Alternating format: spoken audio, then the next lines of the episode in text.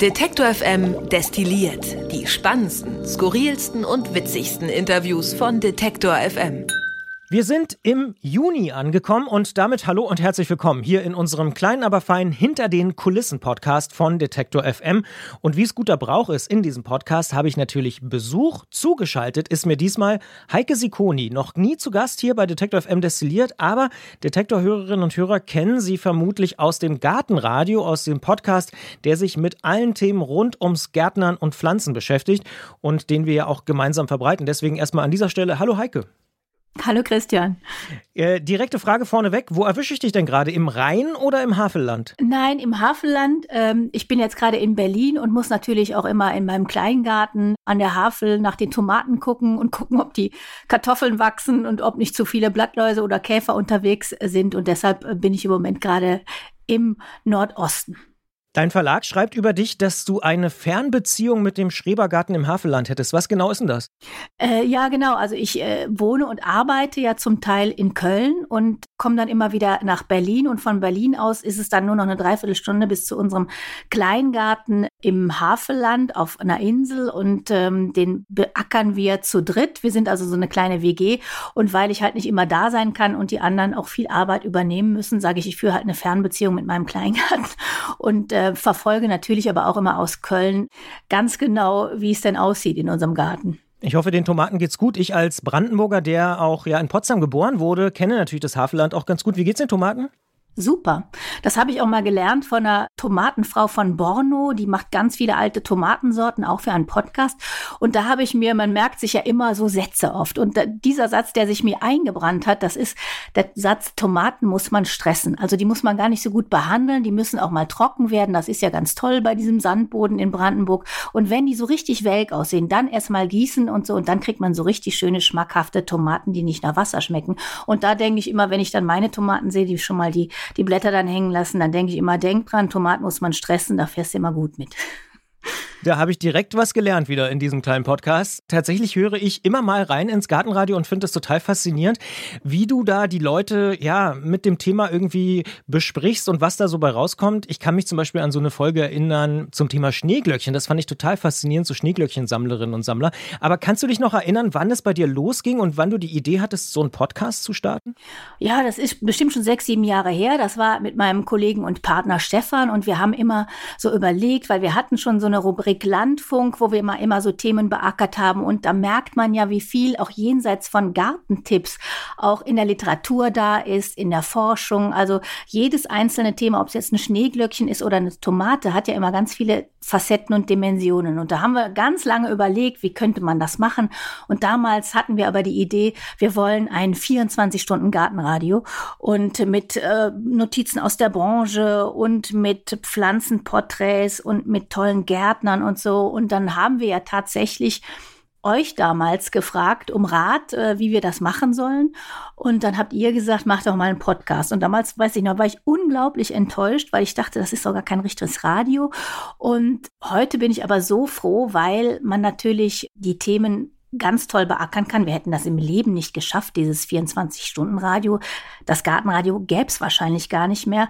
Und man hat natürlich immer auch ein bisschen von der Zeit her Spielraum und diese Sendungen bleiben natürlich auch viel mehr. Und Podcasts, da hattet ihr ja sowieso auch den richtigen Riecher, haben sich natürlich auch unglaublich entwickelt von damals bis heute. Ganz kurz war das jetzt die Entwicklung. Ja, ja. ähm, selbst im Podcast hat man ja manchmal nicht so unendlich viel Zeit. Aber ich finde es schon spannend. Du arbeitest ja selber auch als Radiojournalistin seit mehr als 25 Jahren für öffentlich-rechtliche Sender, den WDR zum Beispiel, aber eben auch als Moderatorin und Redakteurin fürs Domradio in Köln. Hast du da in den letzten Jahren, du hast es ja schon angesprochen, auch selber gemerkt, wie sich das Medium Podcast jetzt doch mindestens äh, zum Shootingstar im Jahr 2022 entwickelt hat? Ja, das hätte ich nicht gedacht und ich muss sagen, das freut mich unglaublich, denn in den letzten 25 Jahren, allein in denen ich Radio mache, da kommt ja alle paar Jahre oder eigentlich jedes Jahr heißt es wieder, das Radio ist tot, das Radio ist tot.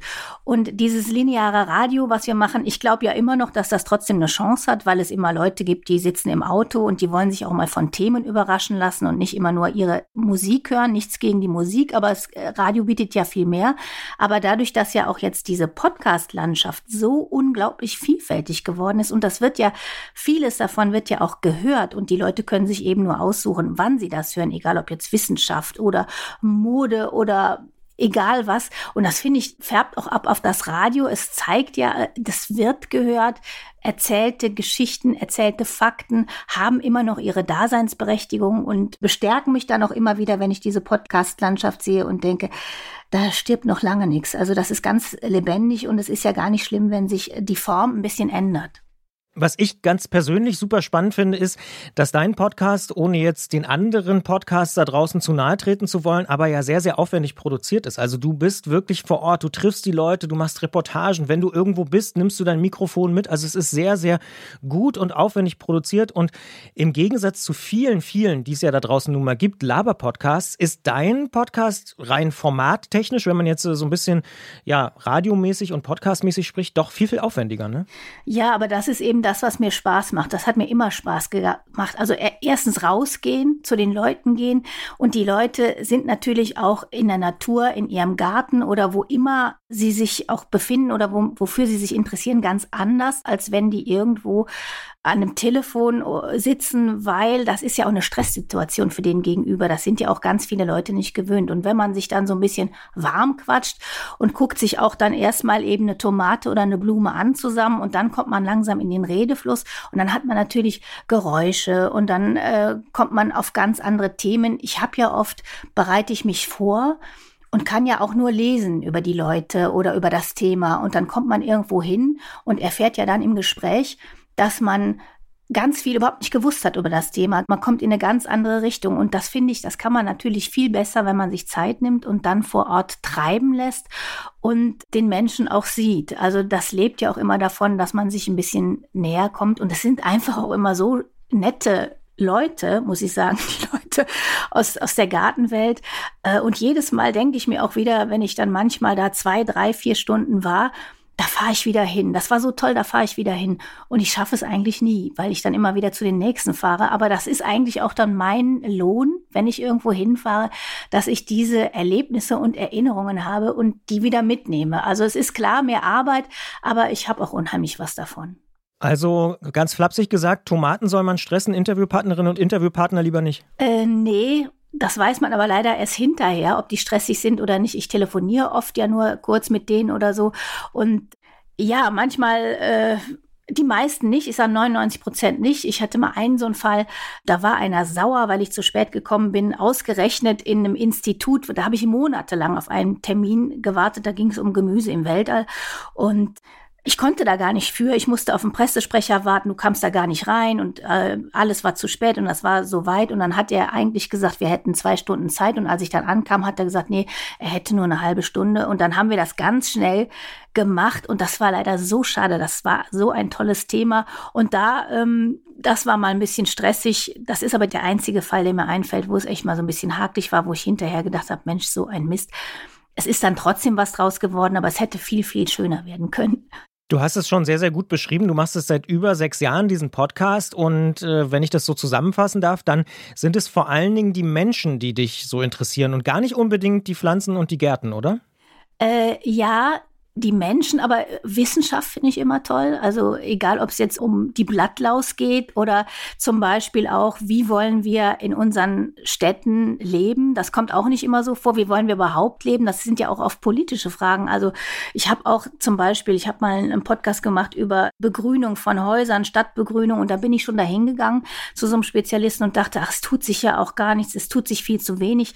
Und dann habe ich erst mal gehört, dass Deutschland zum Beispiel der Weltmeister äh, im Dachbegrünung Begrünen ist, dass wir jährlich zwölf Millionen Dächer begrünen, die sieht man nur gar nicht.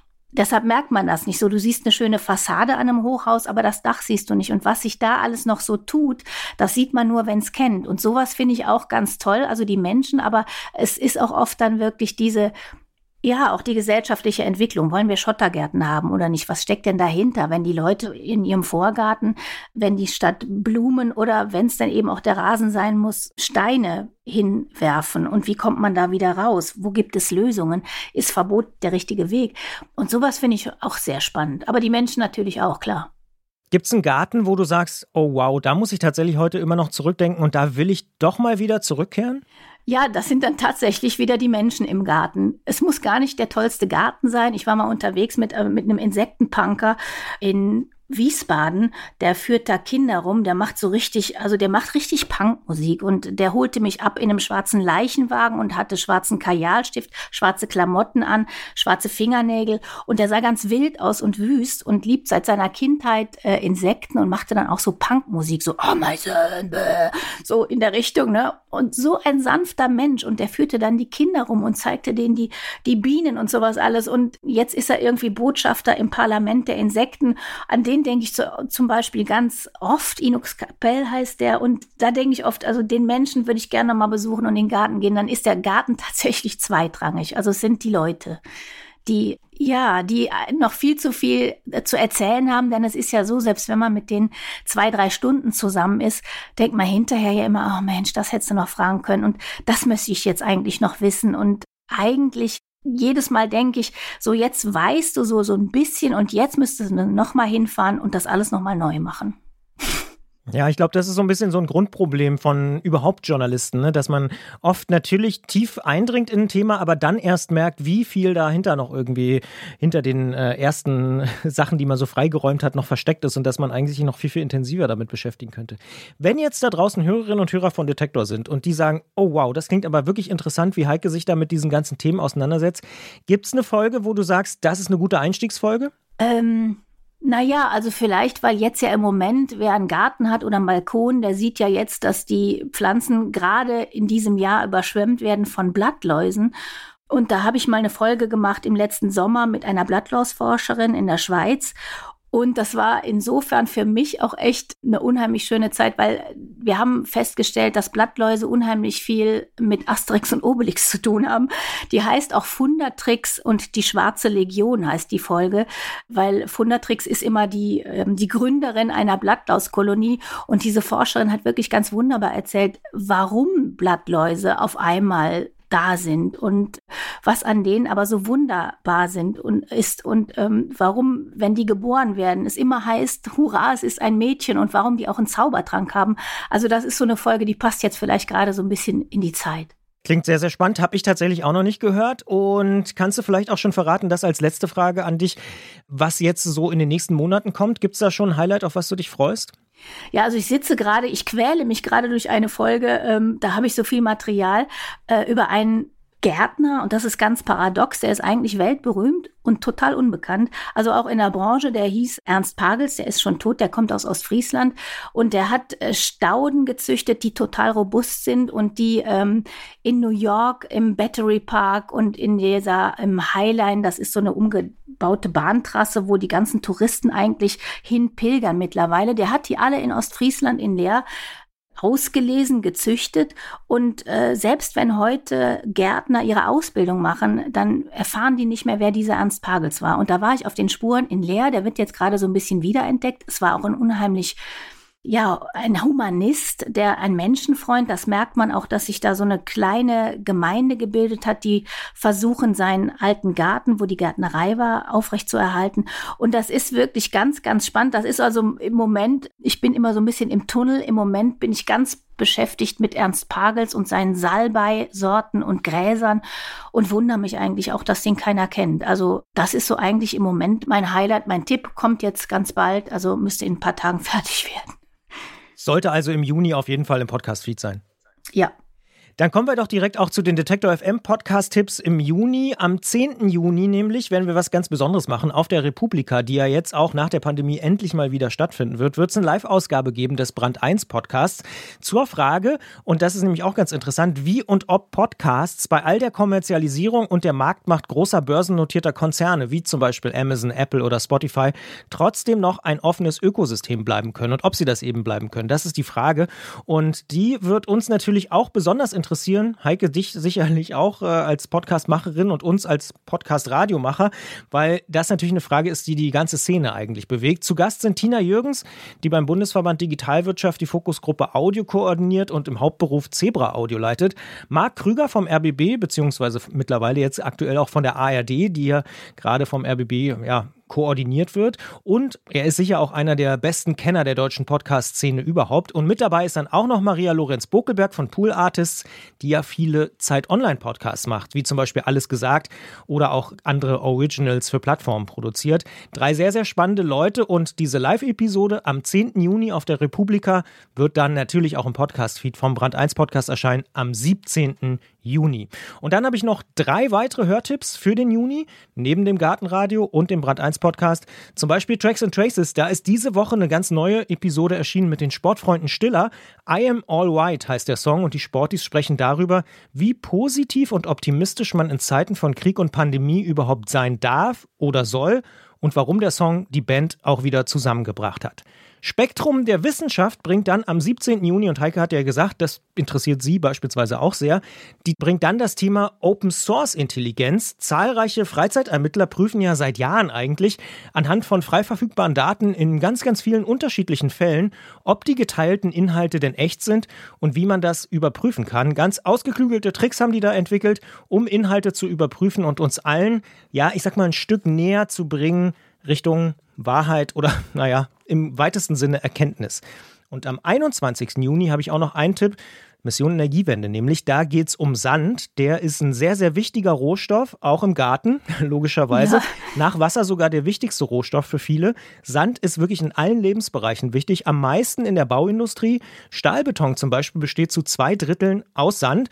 Und der Sandabbau, der hat nicht nur Folgen für das biologische Gleichgewicht, nee, der kann zum Beispiel auch zu sinkenden Grundwasserspiegeln führen. Das also wird uns am 21. Juni bei Mission Energiewende beschäftigen. Und ganz zum Schluss jetzt von diesem Podcast noch ein Blick in den Rückspiegel, denn gerade gestern sind hier bei uns vor der Haustür die Medientage Mitteldeutschland zu Ende gegangen, die wir ja als Team vorbereiten, organisieren und auch medial begleiten, natürlich auch als Podcast.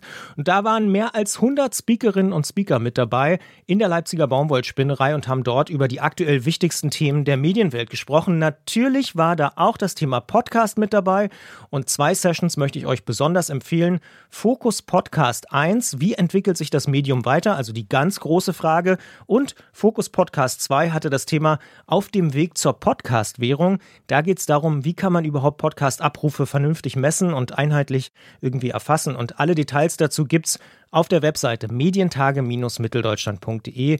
Dort tauchen dann in den kommenden Tagen auch die Videos der beiden Podcast-Sessions auf. So, ganz zum Schluss, Heike, gibt es bei dir noch irgendwelche Tipps für den Juni? Podcasts, Bücher, Serien, wo du sagen würdest, liebe Hörerinnen und Hörer von Detektor FM, hört euch das mal an, lest das mal, schaut da mal rein? Also was mich sehr inspiriert, das ist ein Buch, das habe ich auch wirklich mal ausnahmsweise äh, im Podcast empfohlen. Das war also einfach aus Begeisterung heraus. Es gibt ein Buch von Anja Birne und Marion Nickig und das heißt 100 Gärtner und Gärtnerinnen und das ist eigentlich gerade jetzt für die Reisezeit sehr schön, weil da sind wirklich 100 äh, Gärtnereien beschrieben, auch zum Teil nebenberufliche Gärtnereien von Leuten, die das machen und da ist eine Landkarte und da kann man genau sehen, wenn man jetzt mal einen Ausflug macht oder irgendwo in Deutschland, ein paar sind auch in der Schweiz und in Österreich unterwegs unterwegs sind, wo man dann so Spezialisten findet. Und da sind auch die Leute ganz, ganz toll beschrieben und da kann man sich quasi so eine kleine Reise zu Gärtnern und Gärtnereien zusammenstellen und das ist ganz großartig.